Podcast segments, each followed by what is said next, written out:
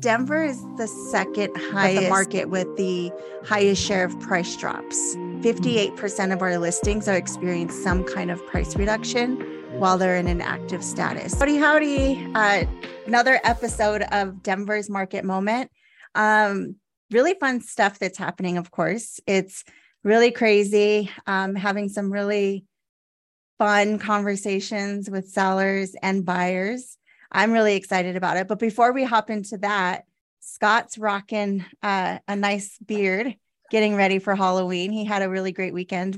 How did that weekend go in the Ozarks? Yeah, it was great. We we did a little family road trip down to Missouri. Um, we have a property down there, so we were kind of winterizing the property. When I go there, I don't shave, and then uh, we have a Halloween event coming up tomorrow, and so I'm rolling the no shaving, no haircut into my costume for tomorrow. It drives me insane. I can't yeah. grow a beard. I mean, I can grow a good beard, but it drives me crazy. So apologize for the scruffy face. Gotta get in, gotta get in spirit for Halloween tomorrow for our. Yeah. you could be a, a victim or survivor of the uh the pandemic housing. There you go. Yeah. Barely yeah. made it out alive. yeah, hundred percent. So yeah. Anyway. Awesome yeah, I've just been finishing up my uh, food drive, walked yeah, over 40 miles. Yeah, yeah, it's so cool though, like to give back to Food Bank of the Rockies. Growing up, there were a lot of times that that was the only way we had food on our table. So it's really cool to be fortunate enough to be able to give back. And I live in a great community. Like my community is really showing up and officially kicked out of my garage. I can no longer park my car in the garage from all of the food bank donations. So I'm really excited about it yeah, yeah. walking mile after mile. She's telling mm-hmm. me 40, 50 miles, got so mm-hmm. much food you can't park her car in there. And, you know, now we're going to look at loading up trucks and delivering it. So super yeah. good for you. Great cause. Yeah. I'm excited. I think it's going to be good. It's always a good cause. And if, uh, and I'll post this too in our show notes. But if you are able to make a donation to Food Bank of the Rockies, um, you have the ability to make a monetary donation, which is super easy to do on their website. It could be a, a reoccurring uh, donation, or it could just be a one time gift. And it really goes a long way. That money is used for them to purchase in bulk items at negotiated rates from v- different vendors across the state. And Food Bank of the Rockies, I choose them because they disperse to so many small food banks who may not have the reach that Food Bank of the Rockies does. So it's really fun. I I really enjoy being able to give back that way. Yep, great organization. Yeah. We volunteer with them, load food trucks, help people mm-hmm. load those to into people's cars and stuff. So yeah, every year we're doing some sort of volunteer work for them as well. Great, great organization. Yeah. Yep. For sure. Well, um, you know, we are in a giving mood. So let's give you some statistics. There we go. Um, what's happening in the market. Um, I cannot wait until the next week or two when I start to get October numbers because I feel like October has been very volatile. Um, there's a lot that's been going on both from the housing side as well as the lending side. But for the past seven days, um, we have had some price reductions 1,429 price reductions. Um, that is a little bit lower than what we had previously one thing that I saw um, from Redfin, they published some statistics, and their statistics are from September. But Denver is the second highest state or market. I shouldn't say whole state, but the market with the highest share of price drops. 58% mm-hmm. of our listings are experiencing some kind of price reduction while they're in an active status. So that doesn't include, you know, any kind of negotiations that happen post contract so that's very interesting statistic. It means that we are doing some correction here. We've talked about this the past few weeks that we really need to be realistic on how we put things on the market. I had or I have a listing and there is a there a, com- a competitor, a competing list, competing listing went on. So it was listed for $45,000 less. And I was like, what the heck is going on? So I went and previewed the property and sure enough, they they are similar enough that they could be a strong comparable.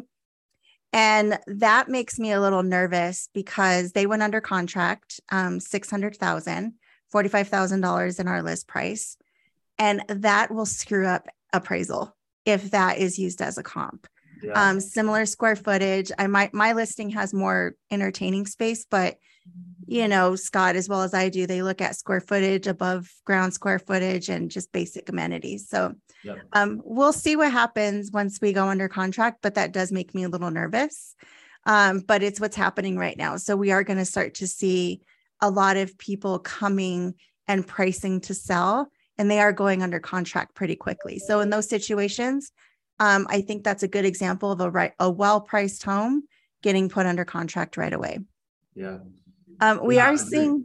I'm go sorry. Ahead. Go ahead, Scott. Nope, I would disagree with you. Obviously, yeah. we see a lot of that stuff, so you know that mm-hmm. more than anybody. Yeah. Um, so there are, we have seen a slowdown again, uh, second week in a row, a reduction of the new listings popping into the market. That's not abnormal for this time of year. This time of year, things start to slow down. We might see a pop in November if we look at year over year trends because people might be wanting to get their house sold or getting to a new house. A lot of times, if somebody is in buying a new construction or a new build, they close in December. So they might be looking to offload so that they can close because those builders are trying to close out their fiscal year.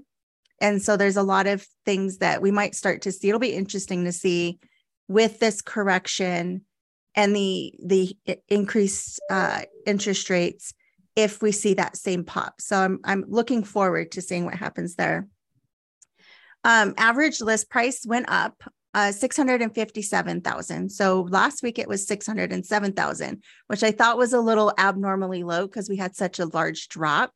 Um, we did see it pop back up, and I'm I'm actually this is more in line with what I'm expecting to see.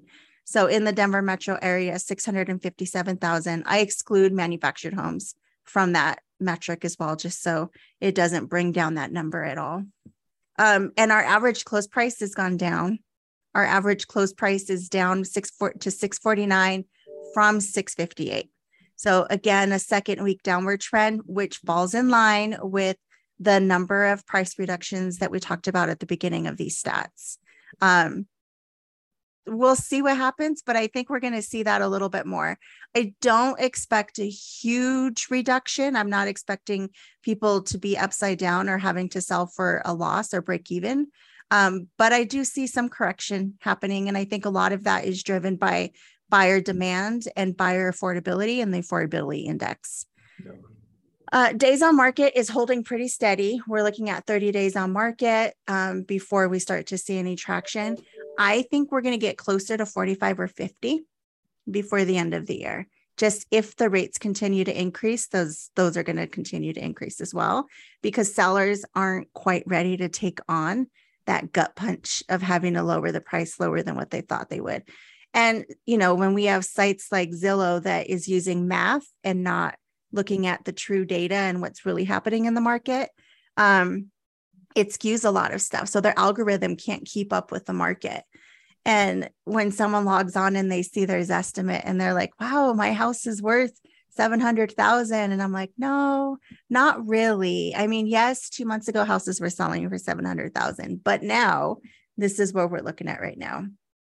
Um, our close to list or close to original list price um, has gone up one percentage point. So I think, you know, just like we saw that dip last week, we're kind of settling back in, but we're at 96%. So not bad. We're only 4% lower than original list price we did see a, a, week, if you recall, when we first started this market moment, where we were close to the low 90s.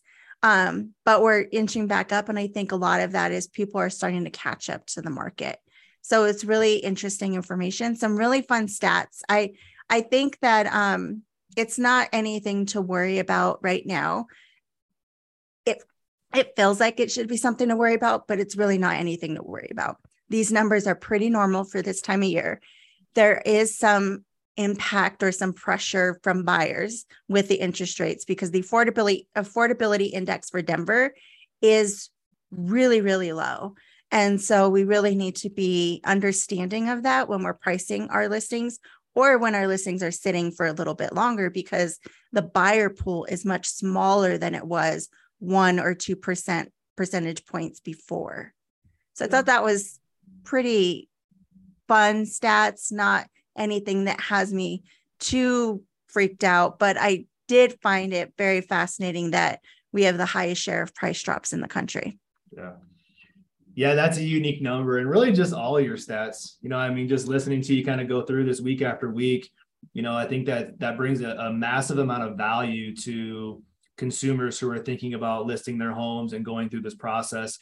You know, and I work with a lot of agents throughout Denver, and not a lot of them are in tune with these numbers and not just in tune with them but what does it mean what's the why behind them and what could your what could you foresee coming right and i like i love how you have all that stuff put together and not just reading it off but understanding it so you know anybody that's out there that's looking to sell their home in this type of market understanding these things is really going to create that game plan for success moving forward so pretty spot on it's a lot of good mm-hmm. information yeah, really cool stuff. So what's going on on the mortgage side? Anything fun or I mean that beard yeah, I, I, goof around and tell people like, hey, we're just trying to, you know, cut costs at home and razors are expensive. And so we're just trying to like, you know, minimize uh, our overhead. But yeah, you know, the mortgage world is is kind of same week over week, right? It's still very volatile market um, interest rates are, are kind of they they held kind of flat week over week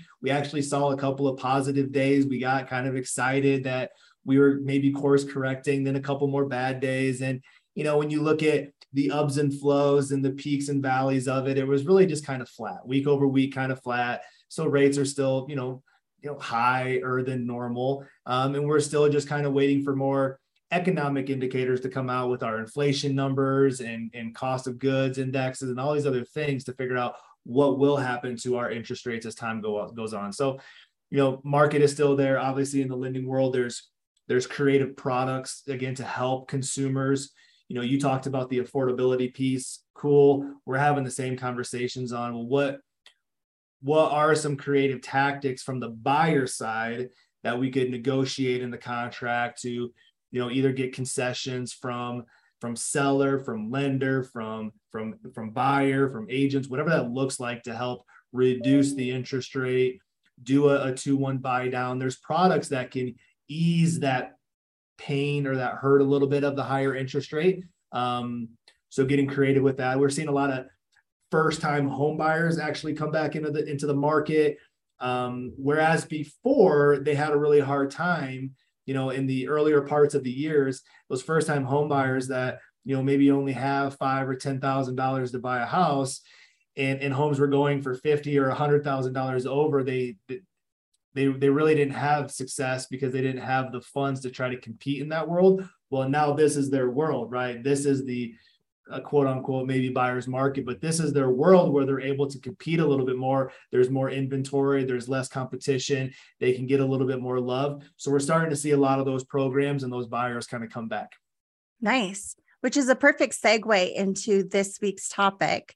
Mm-hmm. Um, so last week we kind of gave you a teaser to let y'all know we are going to be talking about first time homebuyers and really digging into what your options are as a first time homebuyer. um, Scott said it perfectly that this is your time to shine. Like there is so much opportunity right now. There isn't a lot of heartache as a first time homebuyer other than the interest rates, but you know, you're paying 100% interest on rent right now and rents are going to continue to rise. So you may as well take advantage of something to stabilize your your uh, your outflow.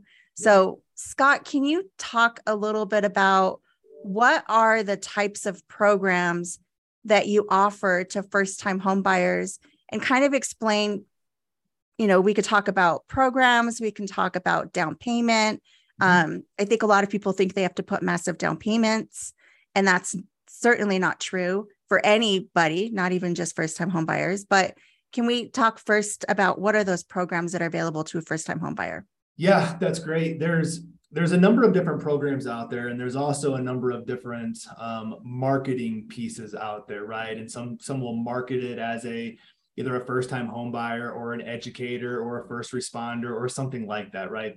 When you really get down to the to the to the basics of these programs is they are a kind of a down payment assistance program right? So for that first time home buyer that might only have you know 10,000 or less to purchase a home these programs are perfect for them. And so there's a couple of different programs out there. There's a statewide program called CHFA there's a Denver Metro program that we really really like.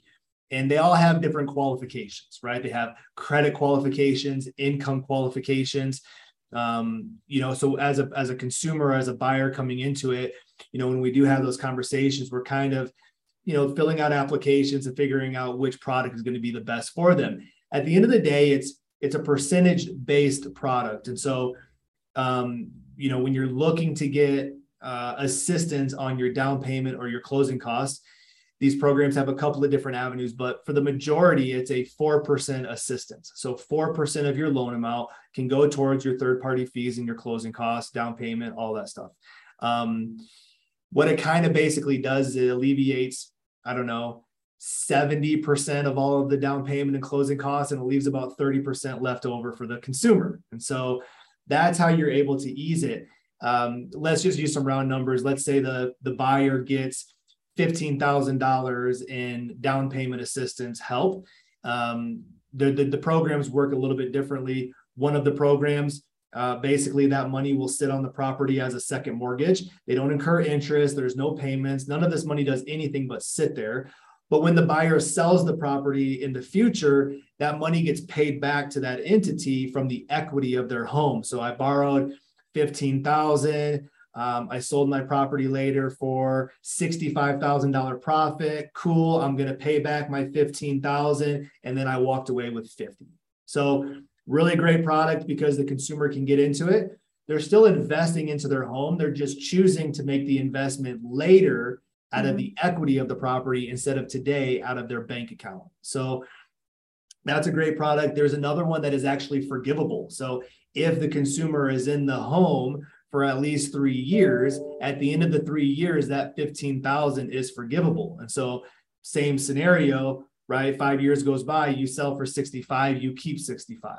So nice. either one of them works, right? At the end of the day, whatever program that buyer fits into is still a bigger benefit because at the end of that five years, typically your your ROI is a positive and you're mm-hmm. earning income or profit off of the the purchase of that home.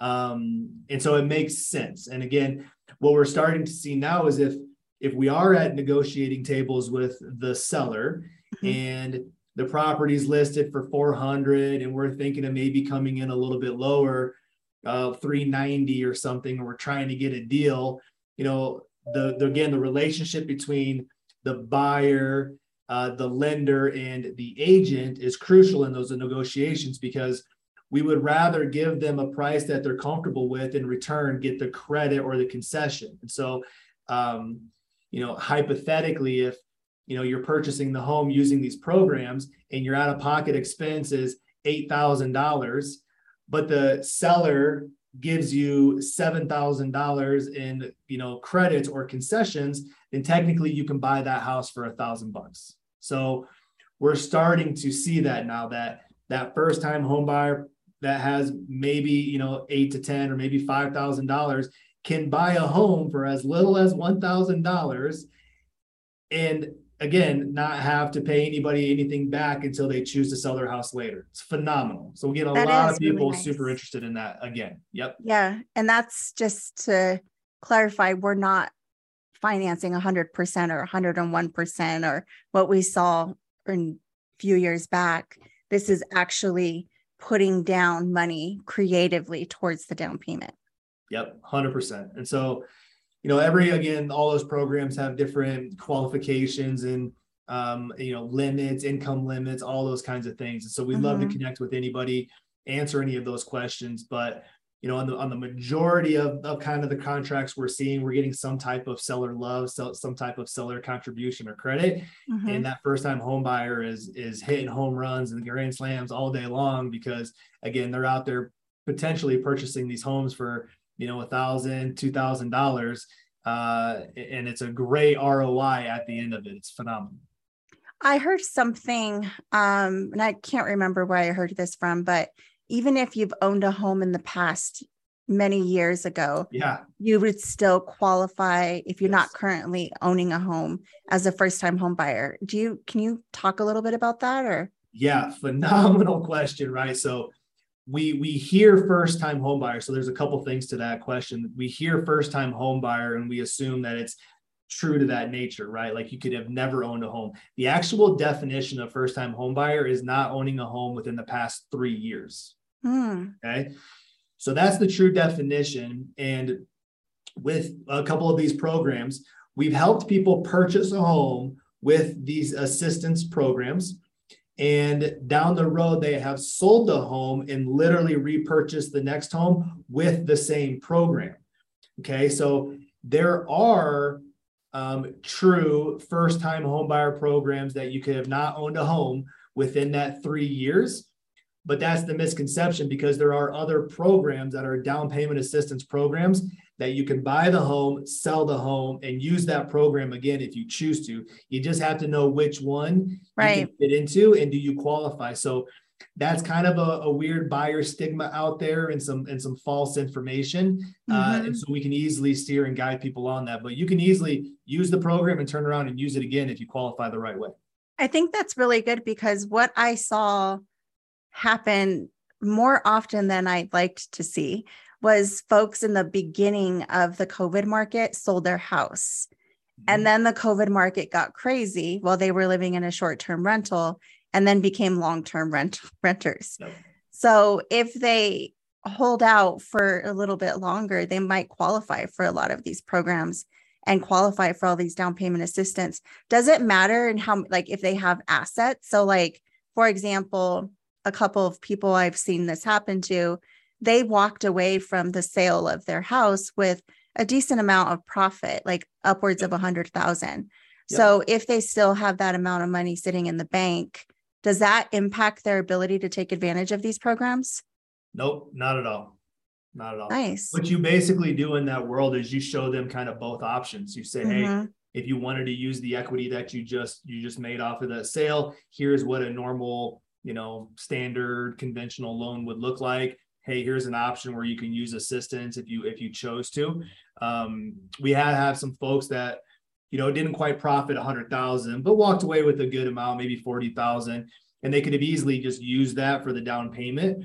But the next home that they found was, was like perfect lot, perfect size, perfect community, perfect views, perfect everything, but it was kind of stuck in the 90s or something, right? And mm-hmm. instead of investing everything into the property, they used this program, which freed up their cash flow then they could turn it into and redo the floors and paint the walls and update it which obviously brings value to the home and so right. it's just a creative way to channel the money to have it make the most sense for whatever that buying scenario would be and that, folks, is exactly why you need to work with a good lender because a lot of lenders will just say, oh, well, you have that money. All right, we're going to put you in conventional. Instead, like really understanding the big picture of it all and finding the solution that best works both for you financially and for you to be able to like live in this house comfortably. So it, 100 you just totally proved to everybody why it's important to work with someone like you. Yeah, well, I appreciate that comment. And you know, what we try to do on our side is really just educate, provide information, advise where it's needed. But a lot of times when you're doing this and you're showing multiple paths, and whether you're not using this program or you know you you've sold the home you have equity cool you can invest it into your home but maybe you can invest things other places and diversify a little bit like we try to provide a bunch of different options for consumers they then go and talk about it at dinner and try to figure out what's the best typically when you do that um, the path shows itself right as you start mm-hmm. to explore option a or b or c or d eventually you're like cool i know which way i'm going to go and right. then and then that's the direction and typically that direction is the right direction so mm-hmm. providing more than just one path is is 100% crucial you know moving forward yeah and i think that's really valuable especially with first time um, home buyers because a first time home buyer has a lot of questions there's a lot of things that are so unknown that from when you watch like television you know we all know hgtv they don't even talk about the pre-qualification side, which drives me nuts because it's like you got to get pre-qualified before I can show you a house. That's step one, right? Yeah. We have to make sure that we are showing you a house that is within your means. Um, I just remember like there was a show on HGTV. I can't remember what it was called, but the two brothers, the two twins, yeah. where they would go and take uh, buyers to this beautiful house and they would be like, "Yeah, but you don't qualify for this. Yeah, Sorry, it's not in yeah. your budget." And then they would kind of try to sell them on, you know, updating a home that needs some work, but you don't want to have that feeling because if you go and look at something that's outside of your budget, you're constantly comparing other things to that home when you shouldn't have compared it to that in the first place. So it's really important to really understand what your numbers are first. Um, in addition to kind of what we're talking about in the financing side, on my YouTube channel, I do have a series 90 Days to Homeowner. Where I go into detail and I put you in, I send you a weekly email uh, as well um, for that time period where we talk about like what are all of the stages in the home buying process? What does it mean to go through an appraisal? What are all the points in the contract? What are all the points in the contract where you can decide that this isn't the right home for you? Does the financing not work? Is there too much issues with foundation or anything that are found during finance or during the appraisal. So we walk through what that process looks like. And then today we talked a lot about what those programs look like that are available to you.